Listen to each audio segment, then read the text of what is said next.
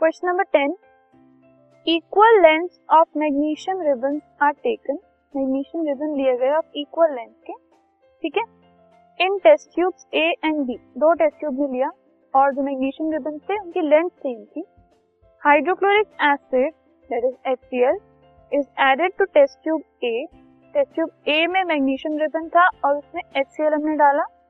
While acidic acid is added to test tube B B वाले magnesium ribbon वाली test tube में acetic acid को डाला गया। In which test tube will the fizzing occur more vigorously and why दोनों में से किसमें फिजिंग ज़्यादा होगी और क्यों होगी? फिजिंग ज़्यादा की अगर हम बात कर रहे हैं तो वो स्ट्रॉन्गली एसिडिक सोल्यूशन में होती है, क्योंकि जो स्ट्रॉन्ग एसिड होते तो हाइड्रोक्लोरिक एसिड और एसिडिक एसिड में से HCl जो है हाइड्रोक्लोरिक एसिड जो है, वो स्ट्रॉन्ग है। ठीक है? तो fizzing will occur in test tube A containing hydrochloric acid उसमें ज़्यादा होगी।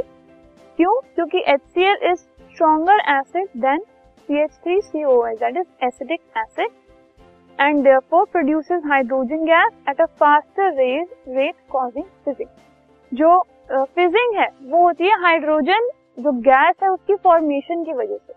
अगर हाइड्रोजन गैस ज़्यादा जल्दी बनेगी तो फिजिंग ज़्यादा होगी। और अगर वो धीरे धीरे बनेगी तो फिजिंग कम होगी। तो एच सी एल जो है, क्योंकि वो एक ज़्यादा स्ट्रॉन्ग एसिड है तो इसलिए वो ज़्यादा फिजिंग प्रोड्यूस करता है जल्दी जल्दी हाइड्रोजन गैस प्रोड्यूस करता है।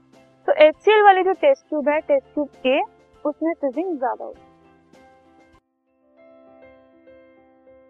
This podcast is brought you by Hubhopper Shiksha Abhiyan अगर आपको ये पॉडकास्ट पसंद आया तो प्लीज़ लाइक शेयर और सब्सक्राइब करें। और वीडियो क्लासेस के लिए शिक्षा अभियान के यूट्यूब चैनल पर जाएँ।